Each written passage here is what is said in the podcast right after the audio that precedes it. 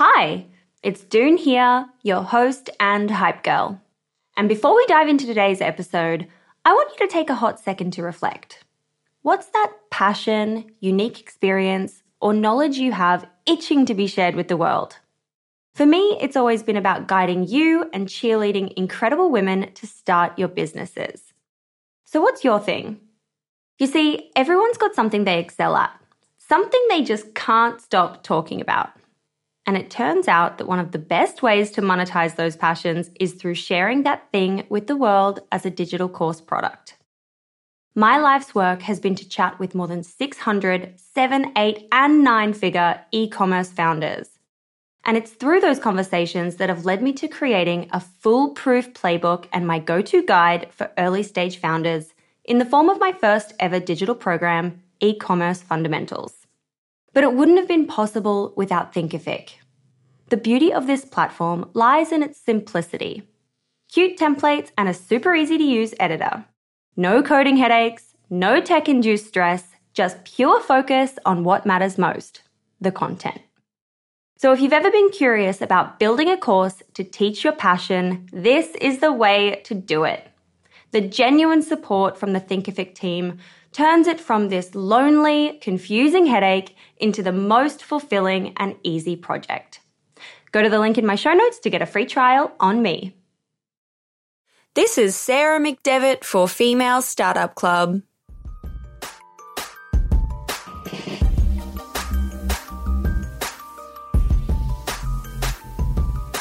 Hi, guys. Welcome back to another episode of Female Startup Club. I'm your host, Doone Roisin, and on the show today, I'm joined by Sarah McDevitt, founder of Core, a device for meditation that uses grounding vibration patterns, light, and clarifying breathing exercises to bring your mind back to focus.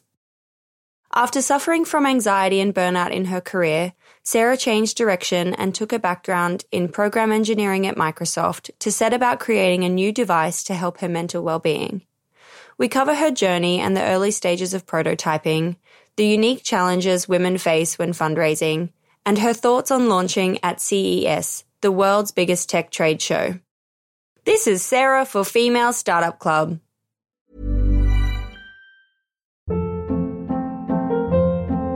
Hold up. What was that? Boring. No flavor. That was as bad as those leftovers you ate all week. Keke Palmer here, and it's time to say hello to something fresh and guilt-free. Hello Fresh. Jazz up dinner with pecan-crusted chicken or garlic butter shrimp scampi. Now that's music to my mouth. Hello Fresh. Let's get this dinner party started. Discover all the delicious possibilities at hellofresh.com. I'm Sandra, and I'm just the professional your small business was looking for. But you didn't hire me because you didn't use LinkedIn jobs. LinkedIn has professionals you can't find anywhere else, including those who aren't actively looking for a new job but might be open to the perfect role, like me. In a given month, over 70% of LinkedIn users don't visit other leading job sites. So if you're not looking on LinkedIn, you'll miss out on great candidates like Sandra. Start hiring professionals like a professional. Post your free job on linkedin.com slash achieve today. Many of us have those stubborn pounds that seem impossible to lose, no matter how good we eat or how hard we work out. My solution is PlushCare. PlushCare is a leading telehealth provider with doctors who are there for you day and night to partner with you in your weight loss journey. They can prescribe FDA-approved weight loss medications like Wegovy and Zepbound for those who qualify. Plus, they accept most insurance plans. To get started, visit plushcare.com slash weight loss. That's plushcare.com slash weight loss. Hey, it's Ryan Reynolds, and I'm here with Keith, co-star of my upcoming film, If, only in theaters May 17th. Do you want to tell people the big news?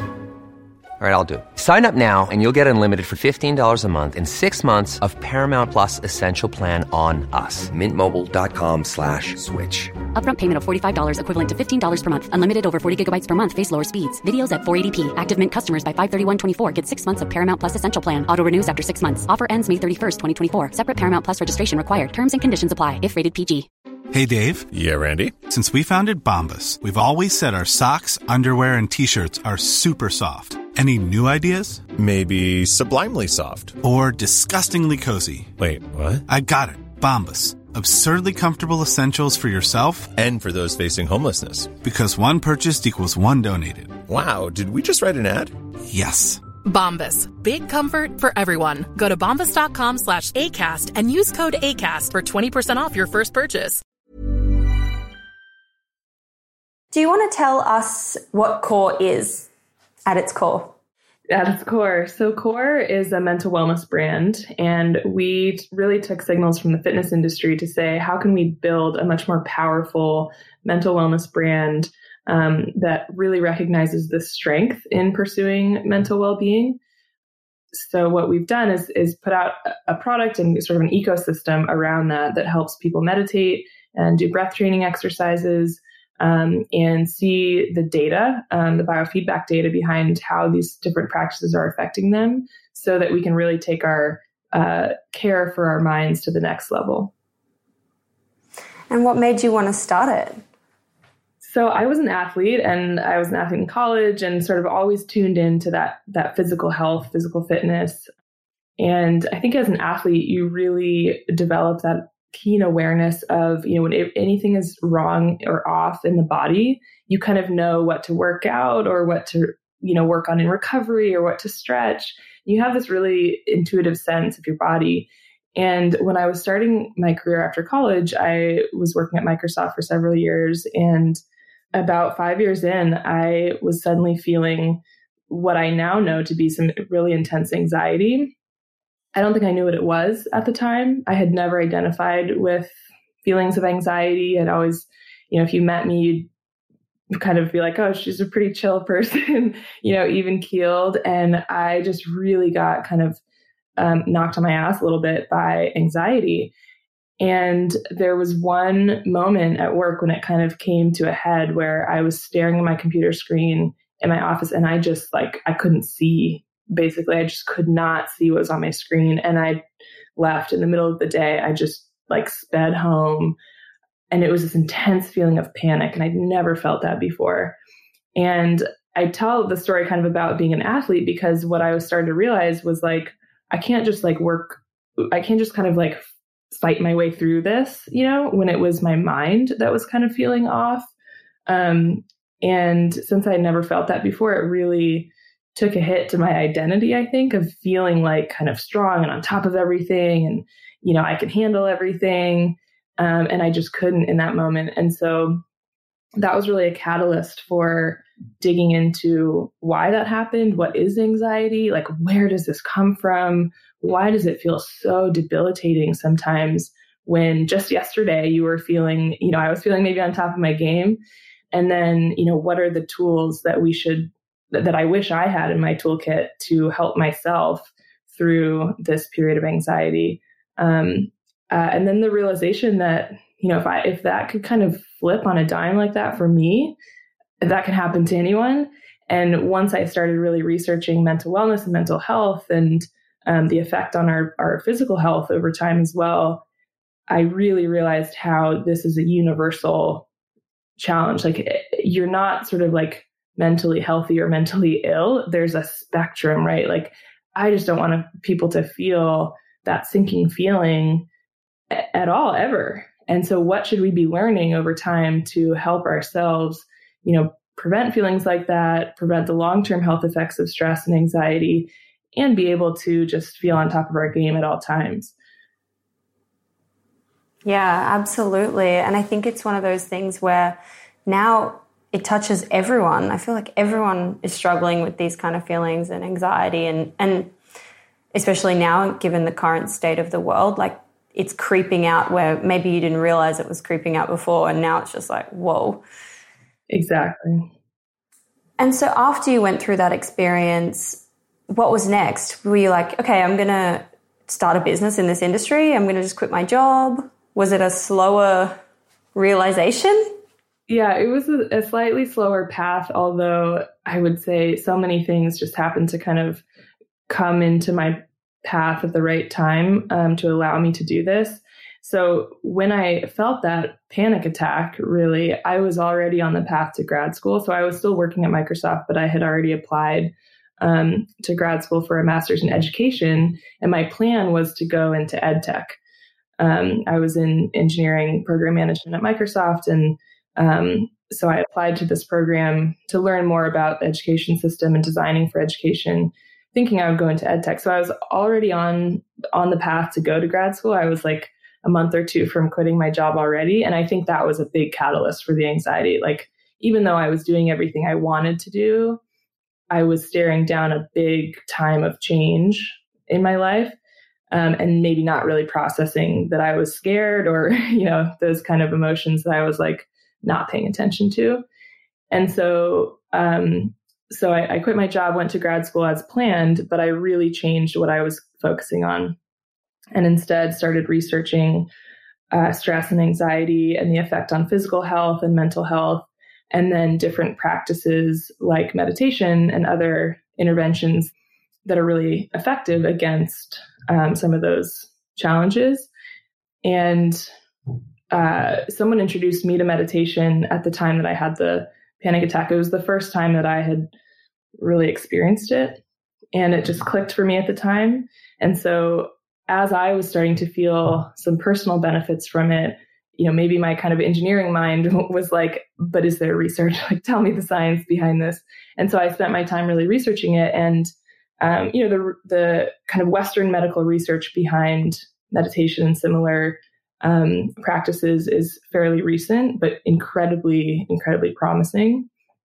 And so I was really excited by that and um, just started talking to everyone I could possibly talk to about their journey of mental wellness and also their journey of meditation. And at the time, um, you know, Headspace and Calm, a number of these apps were just starting out. They weren't huge yet, but they were really just introducing a mainstream, uh, sort of approachable concept around meditation and kind of normalizing even the word meditation. Um, and making it a bit more like um, mainstream versus like hippie. Exactly, exactly.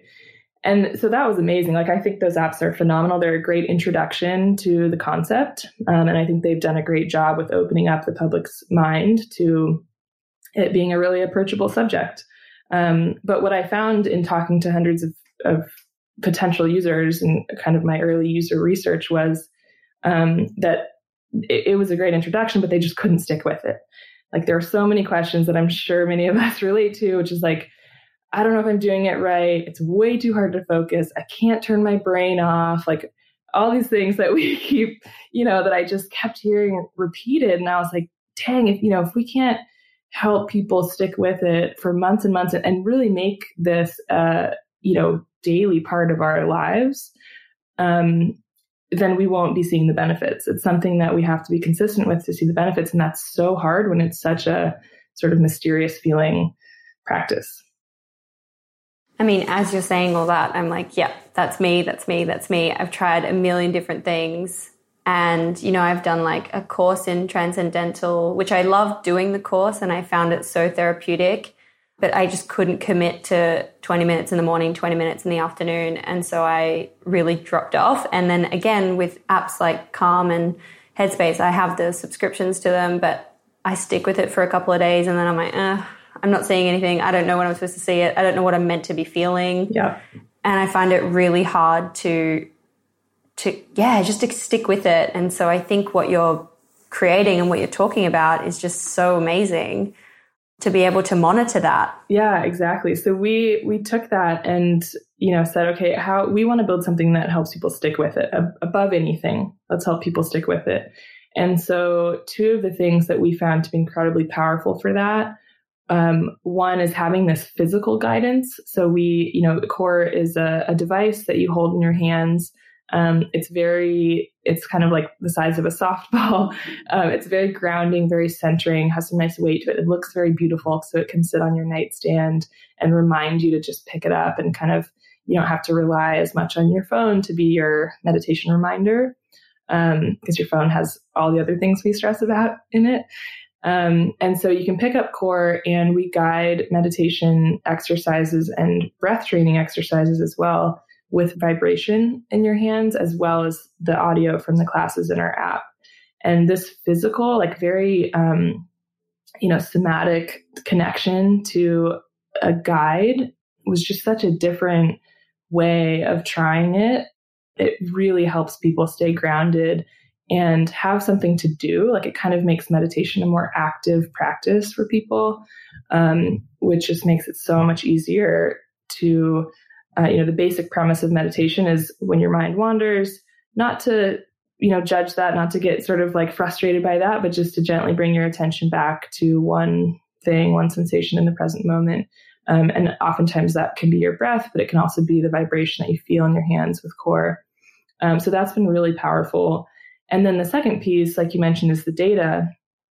And what we track, so holding the device um, tracks ECG, electrocardiogram. So we're getting a really good look at your heart and nervous system during meditation. And we don't interrupt your practice sort of as you're going, um, but afterwards, we give you a report that shows how your body responded to the different techniques that you're doing. And this is, I think, the most powerful piece of our ecosystem because first of all, we, you know, we're so used to tracking everything and, you know, fitness, physical health, nutrition, um, having your own data and insights into that data is really empowering because wellness is very personal. Like what works for you may not work for me. And so giving people insight into how different things affect them empowers them to make decisions about their practice, understand their kind of stress patterns differently, um, and really make decisions that can better their health. Um, and then from a kind of day to day perspective, like if we can give you a sense in the first couple days of trying this that, hey, this is really having an effect on you, and build that confidence that, yes, the practice is working. Yes, you've got to keep going, but every time you come back, you can see a little bit of progress. Um, that's incredibly effective to, to stick with it. And so, for example, if you were to get some data back on the app that's like, yeah, your, I think it says manages your, monitors your heart rate, right? And so if you're getting something back that says, yeah, your, your heart rate's really high and you're stressed and all this kind of thing, what do you do to make it, to make it better? Because I find that with things that track, um, different aspects of my life. So, for example, I use Sleep Cycle that tracks my sleep, and it sometimes can work in my negative because I get really stressed about like making sure that I'm going to have the right night's sleep. And then that can stress me to the point of not having the right night's sleep, if that makes sense. And totally. so I'm wondering what you actually do with those results to make it better. Yeah, it's a great question. So I'll tell you a little personal anecdote as part of that answer. So when we were first developing the technology and the device um, with the biofeedback, we had just gotten it working. And so as a team, we were meditating almost every day together. Uh, and one of the key metrics that we pull out of the data is called heart rate variability or HRV. And it's this great metric. Endurance athletes have been using it for quite a long time to measure their training and recovery. And it's really applicable to us in, in daily life who may not be elite endurance athletes um, in the same way. So basically, it's kind of like an overall wellness score. And when it's very high, your body's very recovered. It's very able to kind of um, modulate itself for whatever comes its way. When it's very low, it's a signal that it's kind of struggling a little bit um, and you're not fully recovering. And so we were, as a team, we were starting, we were meditating every day. Our technology was working, the biofeedback was working. You know, as an entrepreneur, I was like pushing super hard, working really hard. And one day we meditated together as a team, and my HRV score was super, super low. And at the time, I was like, oh my God, is our technology wrong? Like, you know, is something wrong with the system? And three days later, I got sick and I had to take a couple days out. Um, and it, that's what HRV does. It can flag when your body's no longer operating at kind of full function. Maybe your immune system's already fighting something. Maybe you're just at that point of overstrain and overstress where your body's now more susceptible to getting sick. Um, and it can flag that days before you have symptoms of actually feeling sick or feeling, you know, intense anxiety or burnout potentially. And so, um, what you can do with that, like we're all about building that self awareness. Um, and I come back to kind of the athlete story where you're, I'm, I'm so in tune with when something feels a little bit off in my body. It's not injured yet, right? Like I could still keep running, I could still keep working out, Um, but because I'm in tune to that, I'm like, oh no, I think I need to do, you know, change it up today. And so HRV gives us that sense for the mind, for kind of the mental game, where it can just flag like, hey, something might be a little bit off. And we're so used to just pushing that away and keep work, you know, work harder, work harder, work harder. It can give us that flag that says like, hey, you might need to kind of like get some more hours of sleep, um, get some more recovery, make sure that you're maybe tuning in to what's going on physically or mentally before it turns into something that's like an actual injury, like getting sick or feeling burnt out. Yeah, doing like a real kind of self audit on what you've been eating, how you've been sleeping, what's going on in your life kind of thing so that you can make your make your tweaks. Yeah, exactly. And I, I kind of like to think about, you know, entrepreneurship is a long game. Um, and if you're if you have a day where you're feeling at like 80%, if you continuously give 110% when your mind and body are at 80%, you're going to burn out. Like something's going to crack. Um, and it, so if you have days where you're at 80% and you give at 80% for that day, you are much more likely to be back at 100% tomorrow. Yeah. Like take a few hours, have yeah. a rest. yeah. Go for a walk. Listen to yourself. Yeah, exactly. Play with a dog. Play with a dog. talk to a friend who's not a coworker. like get outside yeah. your work bubble for a minute. Yeah. Yeah. I think that is really important, especially now that it there seems to have been this trend a lot of just keep on working, keep pushing hard, don't think about that stuff, sleep a lot less than usual when you're building a startup, all that stuff that's crazy. Yeah. Um, I want to talk about the early days of building the business. Um, you know, I know you have a co-founder. I know you guys raised a bunch of money. I think I read four million is what you raised. Can you go back to the beginning and tell me how did you, like, a decide to kind of like take that level of um, commitment and, and raise money? And how did you find your co founder? Yeah. Um, so I graduated from, from grad school with this idea and really took some time to decide and reflect if I wanted to start a business, knowing that it's a long journey, it's a big commitment, it's going to be hard. Um, and at the time, I just was like, this is the most meaningful challenge in front of me, and I, I just have to try to tackle it. And so, starting out, I the early days were a lot of networking. Um, I knew I needed to start to build a prototype. Um, and I had no hardware experience, no consumer electronics experience. And so I just started talking to people, posting on LinkedIn and posting in different kind of like collaboration areas. Um, I mean, I was really fortunate where I went to grad school uh, to find some talented people there to talk to and really start my networking from there. And I found my co founder on the premise just of prototyping together at first, which I think is a really good way to do it. It felt really urgent to find a co founder, but actually, um, it is really a long term relationship. And so just working together a couple hours a week on prototyping was really effective to see how we would work together long term. Um, and so we started out like a couple hours a week together, then 10 hours a week together, then 20 hours. And then suddenly we were really working on it full time together um, and then decided to become co-founders together. Um, so funding, we really researched. You know, again, we knew that hardware was sort of a specific beast.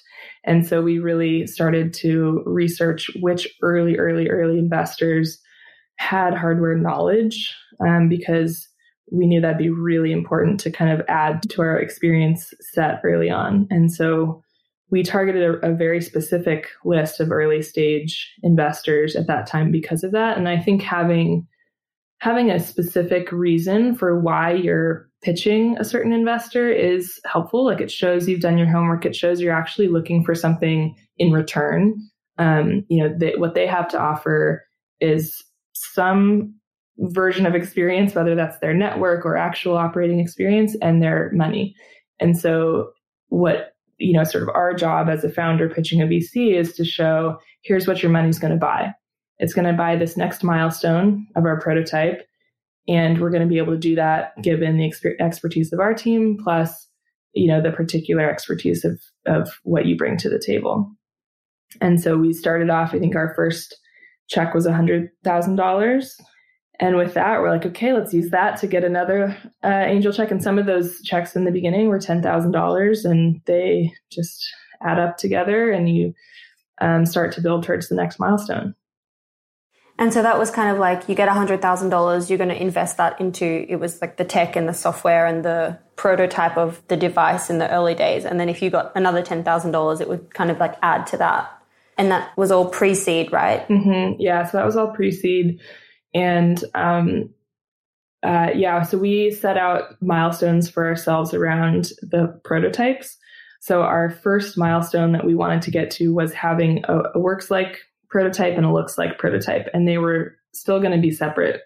Um, actually, I think after that funding, we were able to combine them a little bit. So we had kind of our industrial design, um, you know, the the ideal design of the device, which we weren't able to execute on yet. We were still 3D printing and, you know, kind of like hand putting random things together to make it work. Um, but the functional prototype was really important to be able to um, get it into people's hands and test kind of our baseline value prop. Like, does this physical thing with some biofeedback actually help people um, stick with meditation? Like, that was our premise. We had to prove that even on a really small scale.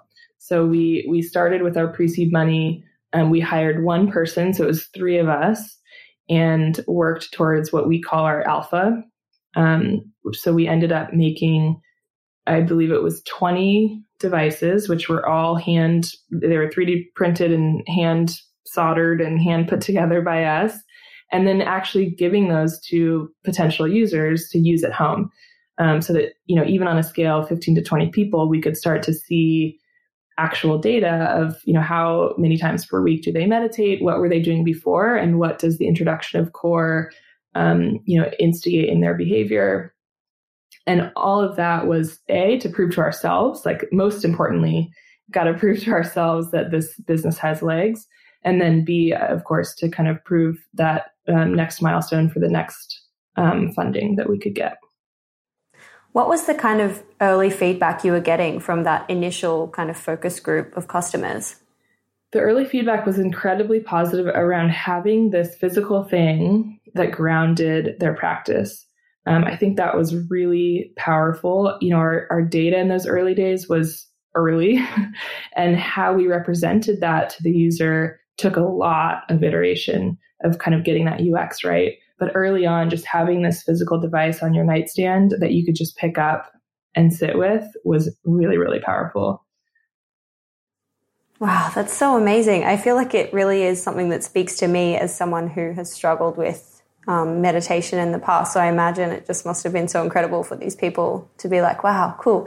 And I also want to know in the early days when you did that um, prototype, did it look the same as what it looks now, like similar, or has it completely changed? We've probably gone through 50 shape iterations at least. yeah, I mean, the oh very, oh very, very first prototype was like this awkward egg shaped 3D printed thing that was big enough to stuff an Arduino, which is like hobbyist electronics, board in it with a vibration motor, and it had a cord sticking out because we didn't have a battery in there yet. And it was so ugly. Like, I can't tell you how ugly it was.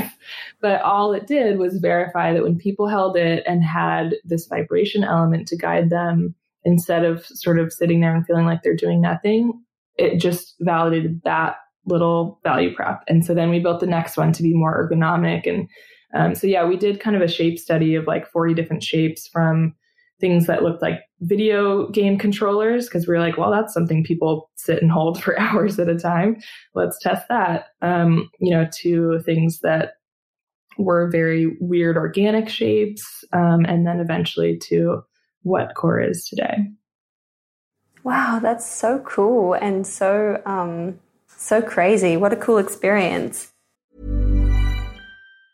If you thought the only way to get a more defined jawline with natural looking results was through surgery, think again. Juvederm Volux XC is a non surgical injectable gel filler that improves moderate to severe loss of jawline definition and can help you achieve natural looking results with little downtime. Even better, this improved definition lasts up to one year with optimal treatment. No maintenance required. Improve jawline definition for a smooth, sculpted look with Juvederm Volux XC. For important safety information, information and to find a licensed specialist, visit juvederm.com. That's J U V E D E R M.com. Not for people with severe allergic reactions, allergies to lidocaine, or the proteins used in Juvederm. Common side effects include injection site redness, swelling, pain, tenderness, firmness, lumps, bumps, bruising, discoloration, or itching. There's a risk of unintentional injection into a blood vessel, which can cause vision abnormalities, blindness, stroke, temporary scabs, or scarring. Talk to a licensed specialist to find out if it's right for you. I'm Sandra, and I'm just the professional your small business was looking for. But you didn't hire me because you didn't use LinkedIn jobs. LinkedIn has professionals you can't find anywhere else, including those who aren't actively looking for a new job but might be open to the perfect role, like me. In a given month, over 70% of LinkedIn users don't visit other leading job sites. So if you're not looking on LinkedIn, you'll miss out on great candidates like Sandra. Start hiring professionals like a professional. Post your free job on linkedin.com slash achieve today. Hey, it's Ryan Reynolds, and I'm here with Keith, co-star of my upcoming film, If, only in theaters May 17th. Do you want to tell people the big news?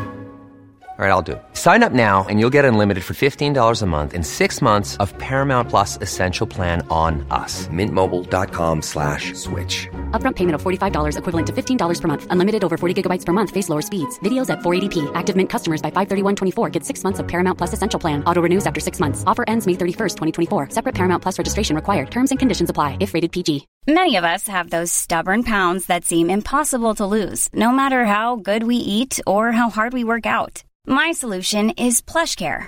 PlushCare is a leading telehealth provider with doctors who are there for you day and night to partner with you in your weight loss journey. They can prescribe FDA-approved weight loss medications like Wegovy and Zepbound for those who qualify. Plus, they accept most insurance plans. To get started, visit plushcare.com slash weight loss. That's plushcare.com slash weight loss. Hey, Dave. Yeah, Randy. Since we founded Bombas, we've always said our socks, underwear, and t-shirts are super soft. Any new ideas? Maybe sublimely soft. Or disgustingly cozy? Wait, what? I got it. Bombas. Absurdly comfortable essentials for yourself And for those facing homelessness. because one purchased equals one donated. Wow, did we just write an ad? Yes. Bombas. Big comfort for everyone. Go to bombas.com slash ACAST and use code ACAST for 20% off your first purchase. So, when you were basically at that point where you're like, yep, we've got positive um, feedback, we know that this works, we're like 100% in, we're going to go out and raise the money to develop this at scale and launch at scale. What was that process then going through the kind of seed round of fundraising as a woman? And tell me about that experience. Yeah, so we did continue to raise some pre seed funds. So with that first alpha, um, we were able to raise a little bit more money. So ultimately, um, we raised over the course of probably two years. So this was not all at once. We raised about 1.5 million. And a piece of advice if you can raise that, like in one sort of effort, go for it. Um, we felt like we had to keep it. Uh, it's much more difficult to kind of operate your company and focus on product and customer development if you're raising it in like you know 100000 here and then 300000 and then 50000 but that was our path. Like it didn't all come in one day. Um, and so that's something to kind of be prepared for. Um, and so we used that money to put out a, a, slightly larger beta, which saw a little bit more, you know, high quality product. We were able to sell that, and so we got beta customers, so we could see, we could sort of test some pricing, um, some marketing, and uh, some of those parts of the business that we hadn't tested before. So we ended up getting a couple hundred um, devices out and then used the strength of that beta to then go raise our $4 million round. And uh, some interesting things. So, you know, I was, I'm a first time founder. Fundraising is really hard. So I took part in this accelerator that was very kind of high powered accelerator and all kind of geared around um, teaching you how to raise. And coming from Stanford, like a huge leg up. I mean, incredible privilege to, to go to Stanford and have that network. But I still, I mean, it was still so hard. And so the accelerator, some of the things they taught were incredibly valuable and I, I used them. And some I felt like just really were not working for me. And so at some point I kind of took a step back and looked at, at that and looked at, you know, the rejections I was getting and why. And it's really hard to tell why you're getting a rejection. It's sort of not really in the investor's best interest to give you really direct feedback, which I think is really unfortunate. Um, so that's something to push for. Like when an investor does give you a no, try to push them to give you really direct feedback. Um, but anyway, back to kind of the fundraising tactics. So I would say, you know, tech VC kind of prides itself on being data driven, but it's really, really not in the early stages. It's it's emotional decision making, it's kind of power dynamics, it's it's relationship games. And I hate that. Like I'm a math and computer science major. I'm like, here's very rationally why we did this and why we did that. And like that's not just not really what VCs are used to seeing, I think, from mostly male founders. Like they're used to seeing just this like grandiose vision with very little to back it up. And, you know, and then the early traction. And so my experience was, you know, there was a lot of advice from this accelerator that was about how to play this kind of psychological game with investors, which included like being a little bit coy with certain information and sort of painting a picture where the investor thinks they've kind of like figured out your secret without you really saying it. Um, it even included things like, um, you know, show up to a meeting five minutes late to like play this power dynamic game. And it just was really against what made sense to me. Um, Sounds really bizarre. Yeah, it's, it is fairly bizarre. Uh, it's really bizarre, and I I don't think that works very well for non-white male founders pitching white male VCs, and you know that's uh, that is the majority of the pitches that happen. And so then I, I stepped back and got advice from one female founder who had just raised, I think, like $10 million. And she told me data, data, data, like show them more data than they've ever seen at that stage, put data behind every single thing you're saying, you know, just kind of like not kill them with kindness, like kill them with data type of thing. And so I really changed my tactics to instead of like trying to figure out this weird psychological game that I had that was part of the advice that I had gotten um, from from other more kind of institutional ways, um, I switched to just like putting all my cards on the table. Like we know this is going to work because this is what we've proven time and time again, and really not partaking in this kind of power dynamic thing and just putting that on the table with a ton of confidence. Um, and then ultimately we, we raised. And everyone's experience is going to be different in fundraising, but I think if I were to um, give kind of a a broader piece of advice around that based on my experience, one, I would say just be be aware of who your advice is coming from because everyone has pitch advice and everyone has fundraising advice and it's going to conflict with each other and so you really have to start to understand like what's going to be authentic to me and um and if the advice is coming from sort of what has typically been um you know who the founders and VCs are just question if it's if you think it's going to work for you and if you can find advice from founders who've raised who are like you double down on their advice. Um, and obviously, I wish it was different. If I had a, a wish for tech VC, it would be um, to like have a rubric beforehand, standardize some of the wording of your questions, require yourself to back up some of these scorecard scorecard items from you know real data that you got from the founders and you know, I, I when VCs hear themselves say, oh, "I just don't have a gut feeling on this one," you know, their their gut feeling is a part of their investment decision. It has to be early stage investing. You don't have a lot of data, um, but just to ask themselves, like, why are they saying that? Because that's a way to introduce bias of just you know having maybe having not invested in either a, too many female, female founders or founders of color before sometimes that's where a lot of bias gets introduced. Um, so that that would be kind of like my wish for VCs. But in the meantime, as we're hopefully pushing for some change in that industry for female founders and founders of color, like go find a founder who's raised who's like you and also who you know has um, raised for a business like yours. So for us, um, you know, hardware and health businesses, finding advice from those people can be much more valuable since, than some of the broader institutional kind of advice. Yeah.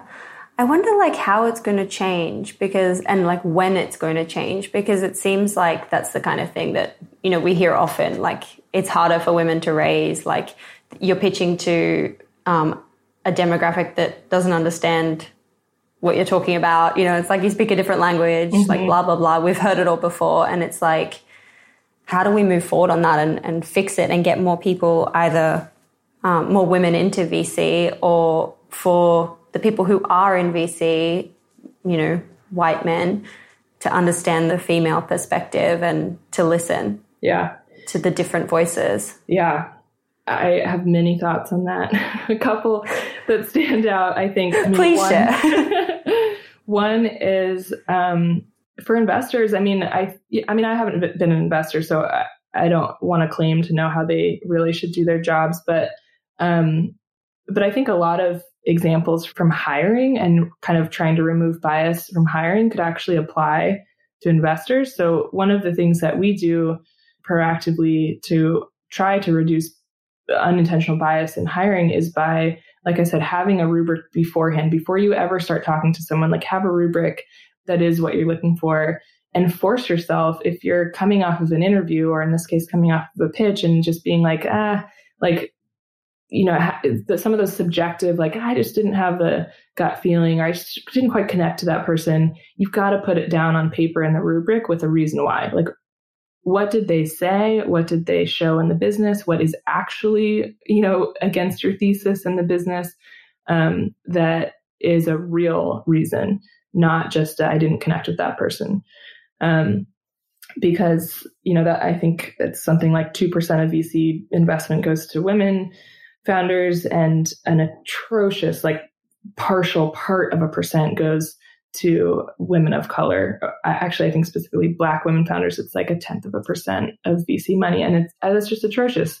Women found incredible businesses and, um, and yeah, so we've got to fix that. I think another way is, um, is putting women in positions of power in these startups. So, um, you know, board of directors, um, leadership positions, of course, advisory boards, because I think we can really, like, the people who become investors most likely have generated some wealth from being involved in uh, startups that then go see major success. And so, one of the ways that we can put people in those positions is putting people on your board who have reached success in you know either startups or larger businesses where they've climbed that ladder internally and leveraging their advice and their leadership on your board, which will then put hopefully both of you in a position to become investors and um, support the next generation of founders.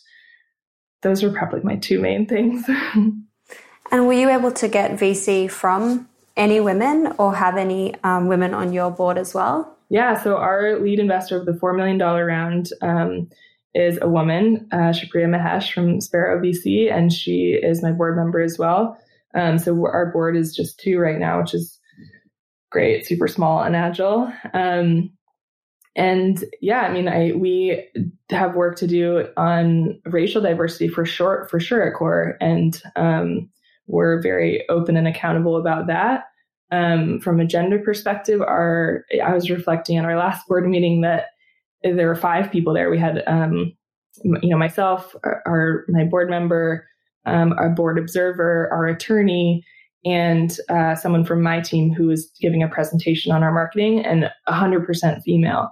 I was like, this is really cool. like, you know, really cool. starting at Microsoft, almost all my meetings were like quite a quite a bit of men, which is not a problem. I mean, some of my favorite teams um, at Microsoft were you know, a bunch of great men, but it's it is really cool that um, that we can add some more different voices to the table. Yeah, and starting to be that change and be a company that's kind of leading the way and and being able to look around and be like, yeah, I'm doing it. Yeah, I hope to be for sure. And you know, the other thing about uh, that I, I think I I think some investors realize, and that I hope um, company leaders continue to realize, is that you know it, everything about entrepreneurship is creative problem solving. Like from a business perspective to a resourcing perspective, I mean, you got to be scrappy. You've got to solve all these problems in weird ways because you don't have the resources to solve it in a typical way. And that's why startups work. They look at something completely differently and come up with a really creative problem solve. And to have the best creative problem solving, you have to have um, people with very different thought processes and past experiences and perspectives on the world at the same table.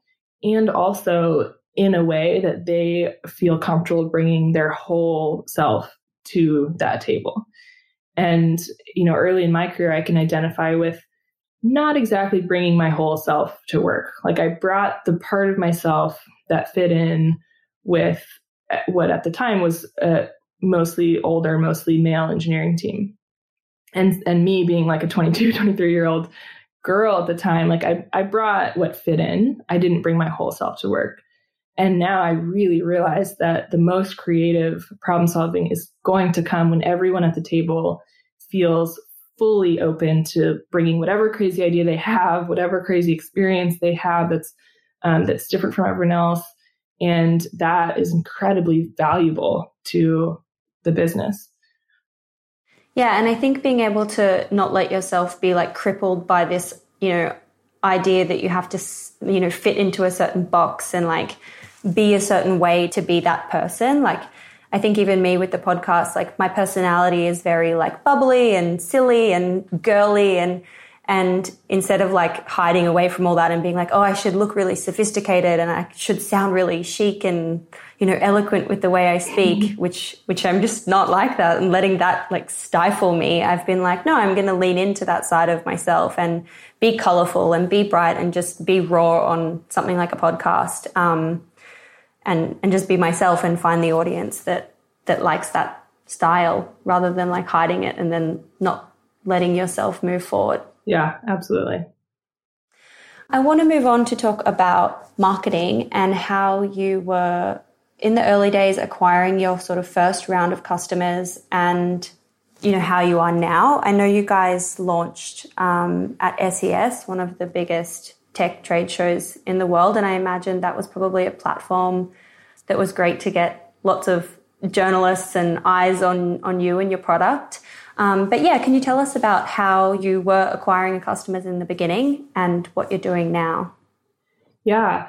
So, by virtue of kind of what our product is, um, in terms of being for kind of long term engagement and retention, as a business, we really focus on being like a high LTV um, business model. And so a lot of what we relied on early was word of mouth and PR and a lot of organic um, attention because, you know, when someone felt core and had core, they would tell a friend about it. Um, they might tell 20 friends about it because it really was such a change from what they had experienced before. So that continues to be really critical. Some of our um, you know, some of our users are just our best evangelists just very naturally because it makes such a difference in their life. So we try to really, you know, support and lean into that. Like you said, CES was amazing for PR. Um, and so what we've found to be really successful and continues now is really pushing the organic um, efforts that we have and then you know, from a very tactical perspective, retarget, you know, using our performance marketing spend to really retarget people who engage at an organic level. And I think that, you know, consumers are just so tuned in to what's authentic and what's not, you know, and they can just sniff it out. and um, and our brand really stands for, you know, we're open. There's strength and vulnerability. We're super authentic about what we're trying to do, and we don't want to have just kind of transactional relationships with either our customers or um, you know influencers talking about what core is. And so we really focus on the relationship building both with customers and influencers that we're partnering with or, or brands that we partner with. And you know putting our instructors our meditation instructors out there to do live meditations on our instagram that are just open to anyone and really just like bringing people into the fold to see what we stand for and how they could benefit in their lives. And then you know ultimately i think it's for a product like ours it takes looking at it you know a couple times to um, bring it into your life. And um, but that's changing too like as people get more accustomed to what core is and meditation and obviously it's been an incredibly stressful time for people and people are looking for stress relief more than ever. And so we're seeing people you know kind of feel that need and be like oh my god yeah i need that. Like that's the that's the thing i've been waiting for. So Definitely me. I've already spoken about your product to multiple people who I also think would benefit from it. It's a really good gift. I mean, it's on the more expensive yeah. side as a gift, but it's a really um, I imagine a really valuable, like thoughtful gift to give someone. Yeah. And I also really think a critical thing that you said a moment ago is like building a product that people want to talk about and building a product that people want to tell their friends about um, is such an, an important piece. I really like your paid ads, by the way. I was having a look before this conversation. You guys do really good uh, video content and like, do you do that all in house? Thank you. Um, a combination. And actually, I mean, speaking to sort of what consumers, you know, ha- how much they want something that's authentic, a lot of our ads, somewhat forced by COVID, a lot of our ads lately have been user generated content or, um, you know, stuff. We need people to be able to produce stuff from home because we can't, for a long time, we haven't been able to produce anything in a studio or anything like that. Um, and those perform really well. And, you know, same thing. It's like people want to see that real people like them really use this and really feel that it's impactful to their lives.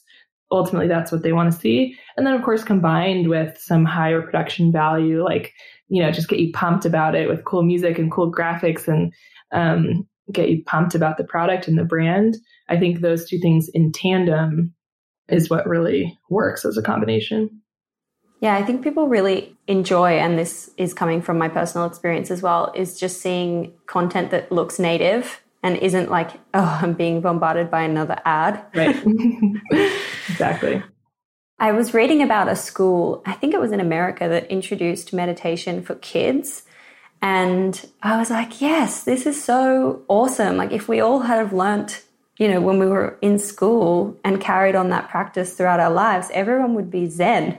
yeah, yes, yes, absolutely. I mean, that that's kind of where this started was, um, and there's there are a growing amount of programs bringing mindfulness and just even breathing techniques into schools as young as four or five years old, and it's so critical just to have the toolkit. I mean, why don't we? Hundred percent. Like there are really effective breathing exercises and mindfulness practices that I totally agree. I fully believe we should all we should be learning them when we're five years old and on. Maybe that's your next product idea. Exactly. A device for kids. um, what advice do you have for women who have a big idea or want to start a business? I think my biggest advice is to start talking about it. I think there's a lot of fear in the early days of like, are people going to think I'm really weird and crazy for having this big idea? And um, and especially in the early days, you're you know you're probably still questioning it yourself or don't quite have everything figured out yet, and that's of course you know that's normal, that's okay. But I think the biggest benefit you can do for your own idea is just to start talking about it and release that fear that people are going to think you're weird. Like whatever, they're going to be really freaking impressed and inspired by you when you actually do start it. So just start talking about it as soon as you have the idea. A lot of those early conversations that we had with hundreds of people really informed what would be valuable to them in the product. And that's so important. And it also helps to construct that network that you start to form that can be really valuable to your business later. Um, the more you talk about it, the more people want to help, and the more people that you do know are like, oh, you know what? I, I know someone in marketing at this beauty brand. Maybe they can help you with some advice. And then you talk to that person, and that person is like, oh, you know what? I know this, you know, angel investor that maybe you can talk to. And it just spirals from there. And so if you're thinking about, if you have a big idea, and you, you know, it's sort of been simmering in your own mind, just start talking to anyone and everyone about it. Yeah. The power of community and the power of networking. mm-hmm. And just to help like iterate the idea in your mind. I, I'm a big, in my master's in education, we learn so much about the learning benefit of speaking your ideas aloud and getting kind of the social response back to help construct the next iteration of the idea. Yeah, solidify what you're doing. Mm-hmm. So, we're at the six quick questions part of the episode, my favorite part. Number one is what's your why? I just so badly want people to feel at their best and never feel that sinking feeling of anxiety or doubt or burnout. And I truly believe that if we could make mental wellness a foundation of how we live every single day and what we prioritize, we could really change how society operates together. That's amazing. Number two is what was the number one marketing moment that made your business pop? Hmm.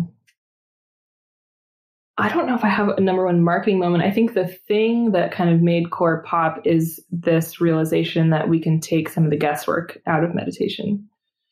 Um, so the realization that you can hold it, you can feel it, and then you can track it. Yeah. Just removes all that mysterious guesswork from meditation. Yeah, I feel like you really hit the nail on the head with that like consumer insight of how the the other person feels, how the the person who's not very good at meditation feels. Number three is where do you hang out to get smarter? I talk to other founders, but even more so, I talk to friends in different jobs and understand how they're solving challenges in their jobs. Um, because a lot of times I'm so wrapped up in my business that I kind of lose the sense of like, well, what's happening in creative industries outside of what I'm focused on, and um, what's happening in other industries that I can take cues from, um, and even just coming back to basics of like, how is how are other friends managing a team of five or fifteen people? What's some of the personnel challenges they're solving? And so I spend a lot of time talking to other um, founders and investors, but also people outside of my industry to take insights and cues from how they're solving problems in their industry. That's amazing. Number four is how do you win the day? And I probably know part of the answer. I could probably assume. um, yeah, no, I, I do meditate typically before I go to bed every day to kind of like close the chapter of the day and sleep really, really well. But I also, um, I think real kind of winning the day for me is connecting back with the why. Um, because on the day to day, you know, whether I'm focused on fundraising or marketing or product or solving some issue or engineering, you get so wrapped up in the details. And um, so coming back to either like a customer, you know, something that a customer shared with us or something like that is how I feel like you know, reconnected to why we're doing this. Yeah, really nice. Um, number five is if you only had $1,000 left in your business bank account, where would you spend it? I have two answers. What my first um, impulse is to spend it on our people. I absolutely believe that the people in this little family of a company are the most important. And I feel incredibly grateful for them just bringing their all to it every single day. So I would figure out something cool to show them how um, how thankful I am for them.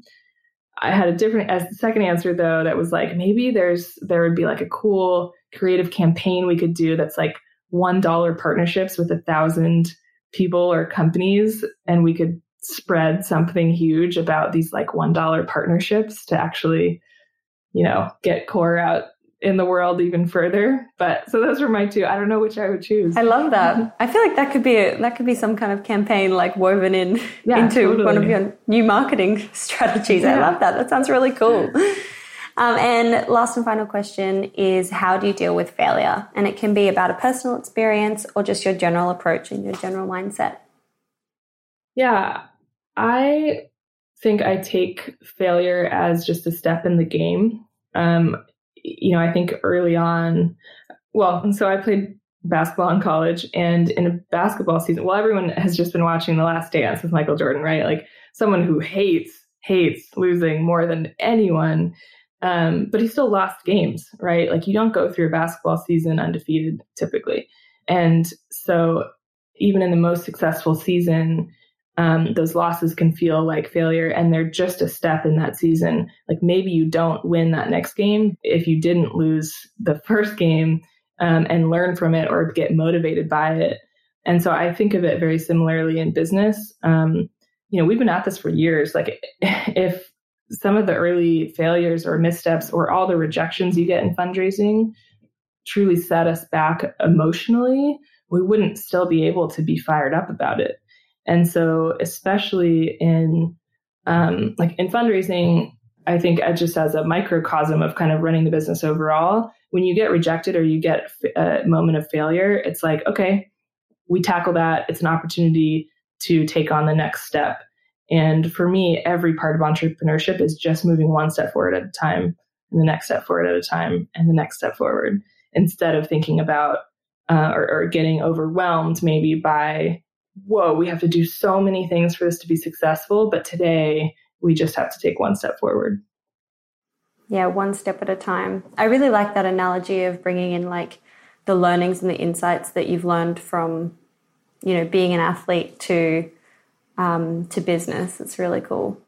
I, I think the other thing that um, that's really relevant, and I mean, I think this applies for anyone who's had kind of a coach in their life of any sort. Um, but you know when you're being coached you you might get criticized but you have the mindset of like you're actively trying to be coached. You're actively trying to get better by taking feedback and criticism. And i think that really applies to entrepreneurship too that when you receive critique it's helpful um, and taking the mindset of like okay what's valuable out of that? And th- there might be some critique that you just ignore because you're going to get conflicting advice from a lot of people but being able to identify the valuable nuggets in those pieces of critique and just not taking them as a personal insult, just like, okay, what can I take from that?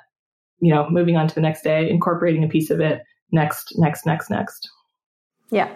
How can you be your best self and how can you get your business to being its best self? Yeah. Amazing. Thank you so much for taking the time to be on the podcast today. Where can people find you? Yeah, you can find us at hellocore.com or at Instagram, um, on Instagram at hello underscore core. Amazing. Thank you. Thank you so much.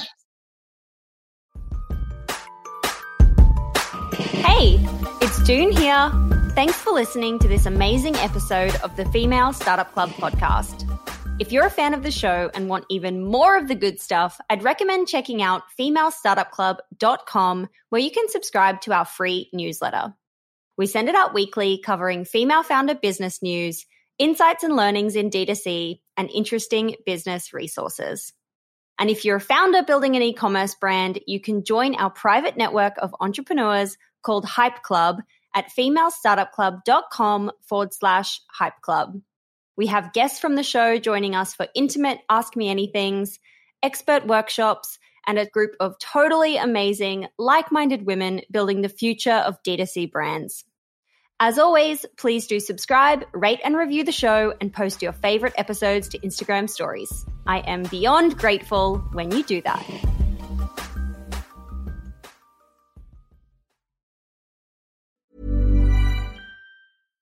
Hi, I'm Daniel, founder of Pretty Litter. Cats and cat owners deserve better than any old fashioned litter. That's why I teamed up with scientists and veterinarians to create Pretty Litter. Its innovative crystal formula has superior odor control and weighs up to 80% less than clay litter. Pretty Litter even monitors health by changing colors to help detect early signs of potential illness. It's the world's smartest kitty litter. Go to prettylitter.com and use code ACAST for 20% off your first order and a free cat toy. Terms and conditions apply. See site for details.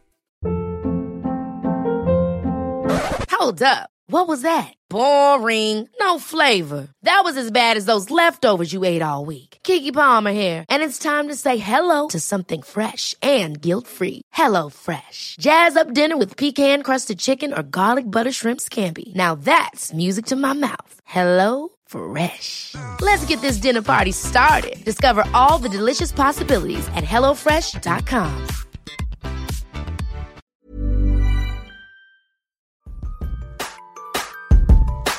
Hey, it's June here. Thanks for listening to this amazing episode of the Female Startup Club podcast. If you're a fan of the show and want even more of the good stuff, I'd recommend checking out femalestartupclub.com where you can subscribe to our free newsletter. We send it out weekly covering female founder business news, insights and learnings in D2C, and interesting business resources. And if you're a founder building an e commerce brand, you can join our private network of entrepreneurs called Hype Club at femalestartupclub.com forward slash hype club. We have guests from the show joining us for intimate Ask Me Anythings, expert workshops, and a group of totally amazing, like minded women building the future of D2C brands.